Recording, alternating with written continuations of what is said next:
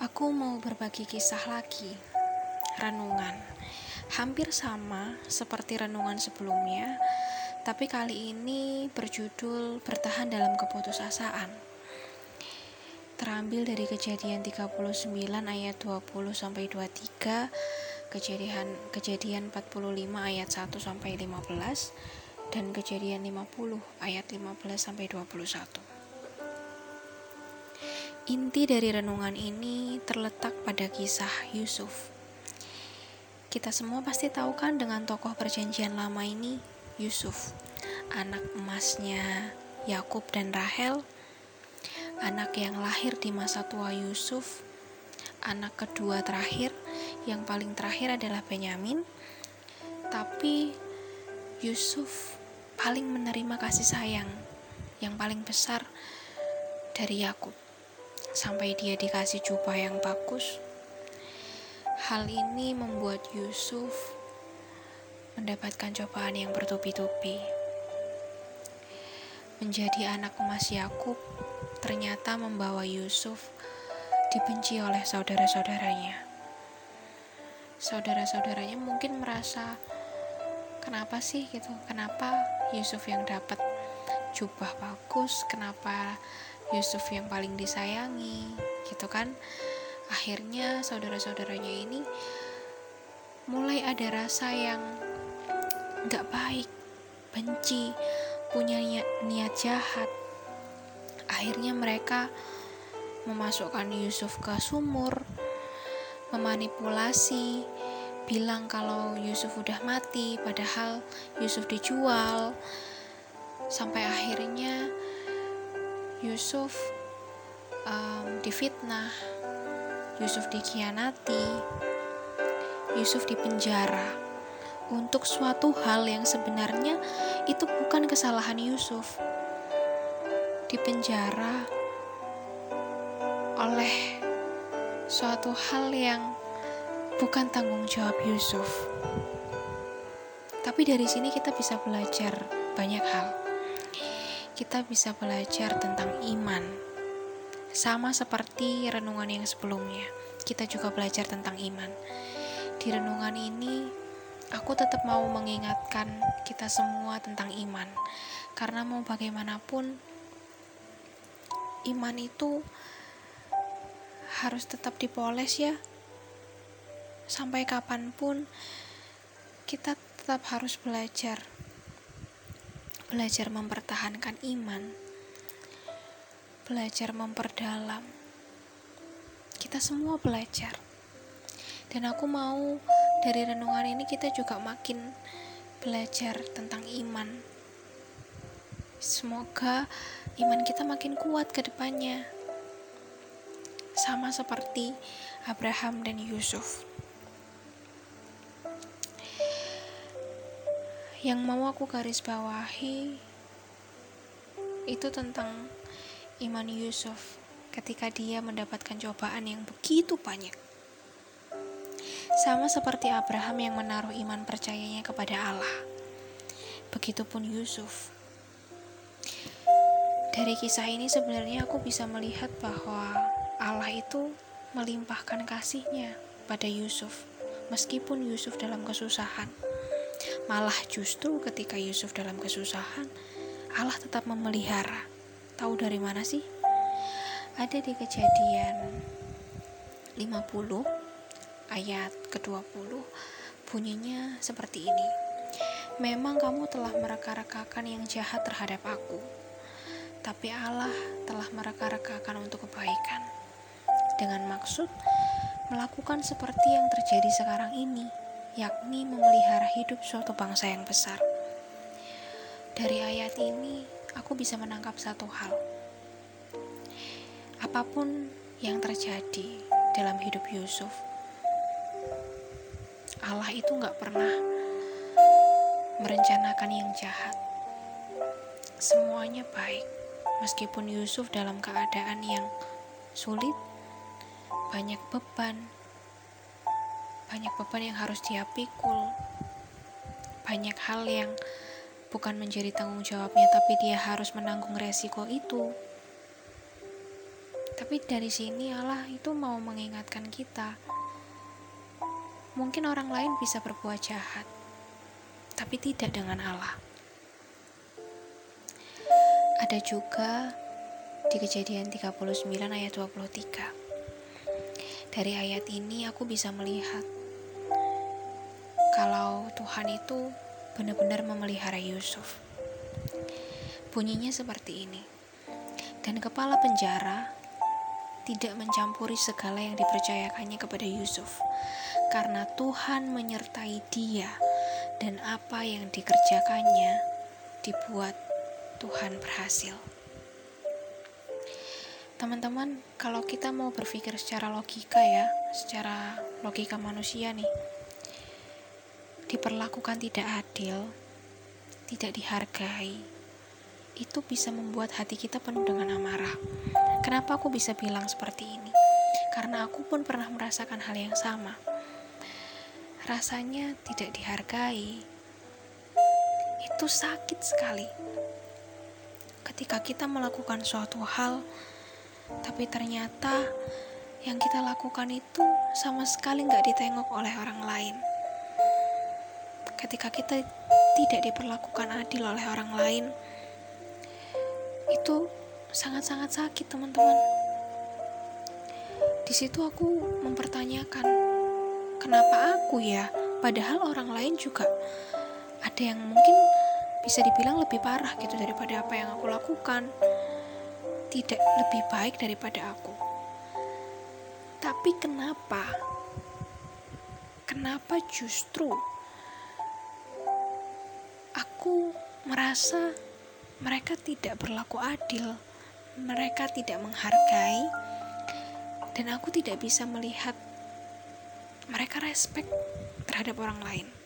Aku mulai mempertanyakan, aku mulai mempertanyakan situasi, aku mulai mempertanyakan Tuhan, aku mulai meragukan rencana Tuhan dalam hidupku. Coba deh, teman-teman ingat, ada nggak sih momen yang seperti itu dalam hidup kalian? Tapi ya, hal ini gak berlaku loh sama Yusuf. Kalau dipikir secara manusia kan, Yusuf tuh bisa marah, Yusuf bisa dendam gitu. Dia dimasukin ke sumur, dijual, dihianati, dipenjara. Wah, itu itu tuh cobaan yang luar biasa. Mungkin Yusuf bisa apa ya uh, mungkin dia bisa punya amarah yang begitu besar gitu. Dia bisa dendam dia bisa membalas semua kejahatan saudaranya dengan kejahatan lagi. Tapi Yusuf tidak melakukan itu Sebagaimana Tuhan menguji ketaatan Abraham untuk mengorbankan anaknya, Begitu juga Tuhan menguji Yusuf dengan berbagai pengalaman gelap itu tadi. Untuk apa? Untuk mempersiapkan Yusuf menjadi berkat. Untuk mempersiapkan Yusuf memberi berkat pada orang lain.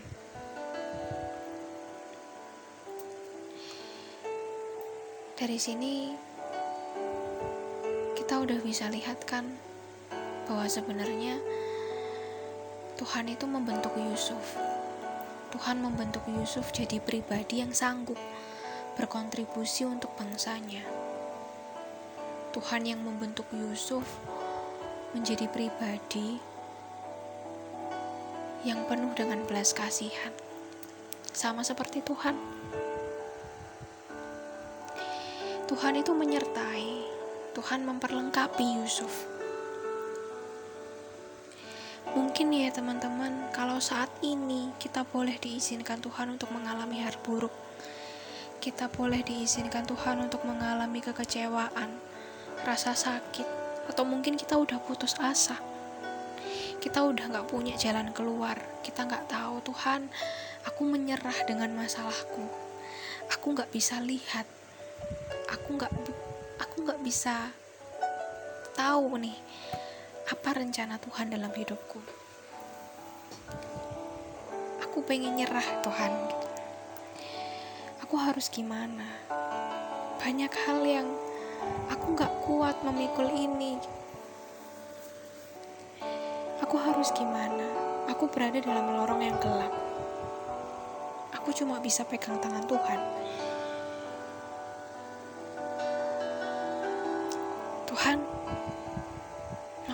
Tuhan membawa aku keluar dari lorong gelap ini ingat teman-teman kita itu cuma perlu menaruh percaya dan harap, berserah sama Tuhan. Aku selalu mengumpamakan hidupku itu seperti terowongan. Aku lagi ada di dalam terowongan yang aku nggak bisa lihat nih. Aku nggak pernah tahu jalan keluarnya di mana. Terlalu gelap, mataku nggak sanggup untuk melihat apa yang ada di depanku. Bahkan untuk melihat jalan di depanku aja aku nggak ngerti apakah jalan itu berlubang atau mulus atau penuh dengan bebatuan aku pun nggak ngerti. Aku nggak punya jalan keluar. Aku selalu uh, menganggap bahwa aku ada di terowongan itu sama Tuhan. Tuhan ada untuk aku, Tuhan ada di sampingku, dan Tuhan yang menggandeng tanganku. Mungkin aku gak bisa melihat apa pun yang ada di depanku. Sampai kapan pun aku gak, gak akan pernah mengerti gitu.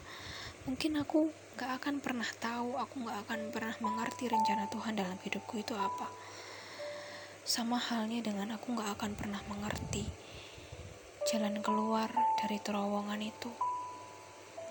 Tapi satu hal yang mau aku percaya, aku berada dalam terowongan itu bersama Tuhan Yesus. Dia ada, dia selalu bersamaku, dan dia yang pegang tanganku. Jadi, aku selalu belajar untuk percaya bahwa Tuhan itu menggandeng aku.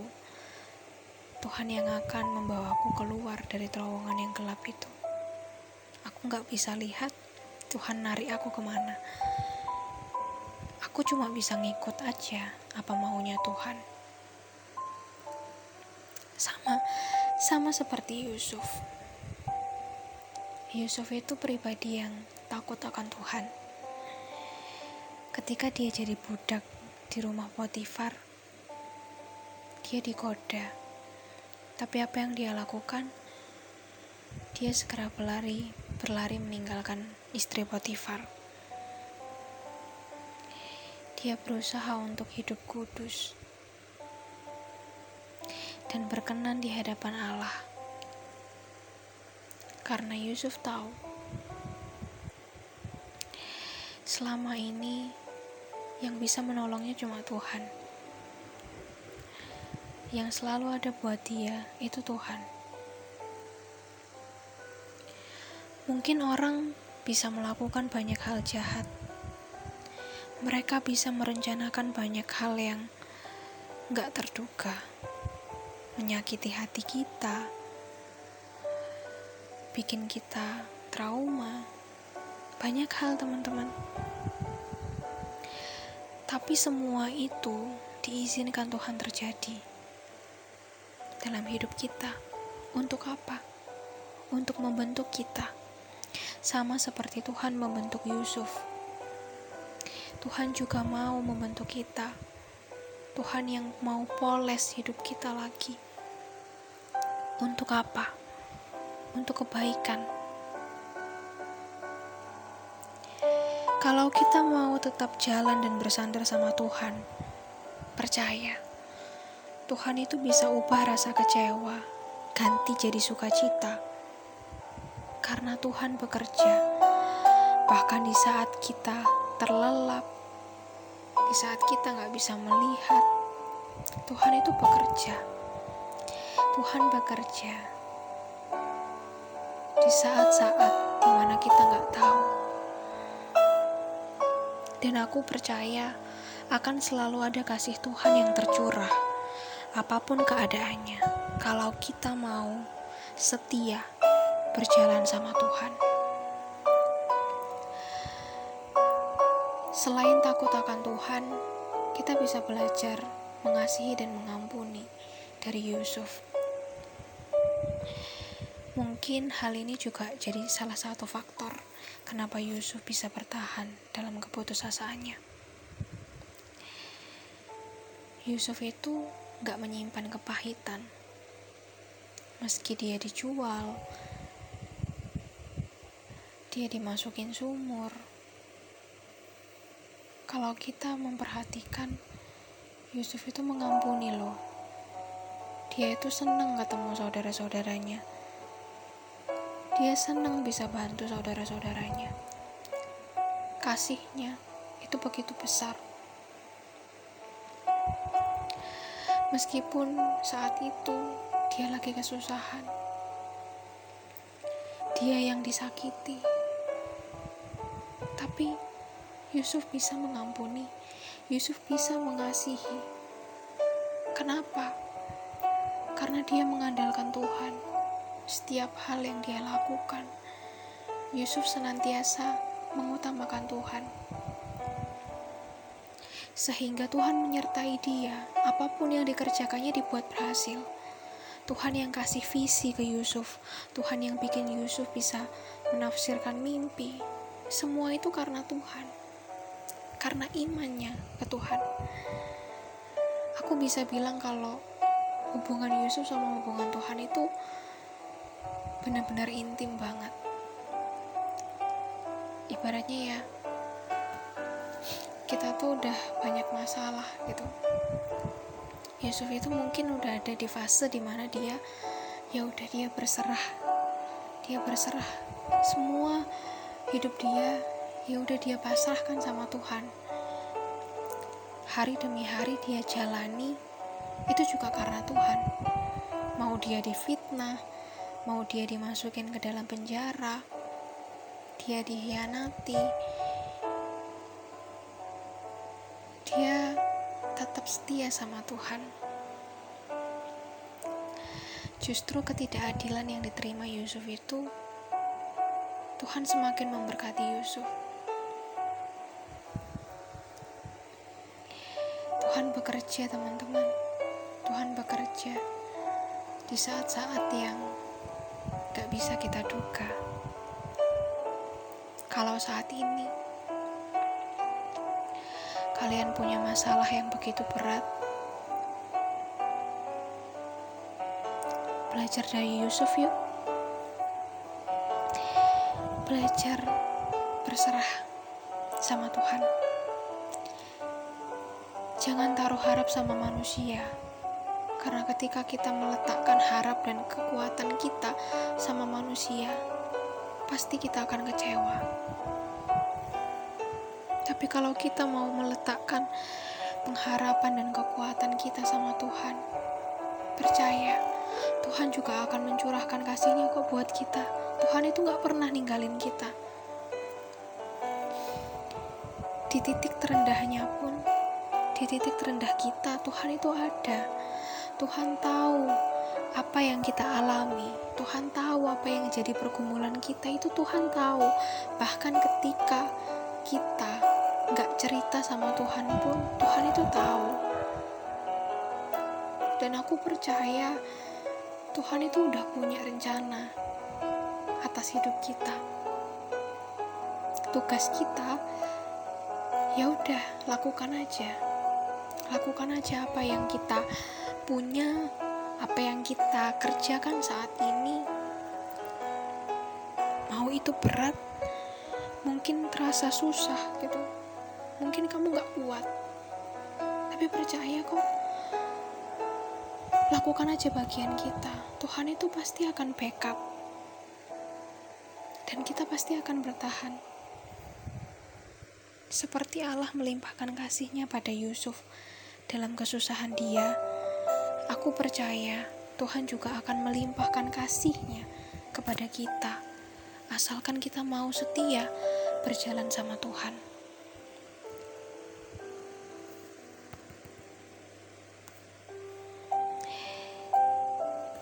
Teman-teman,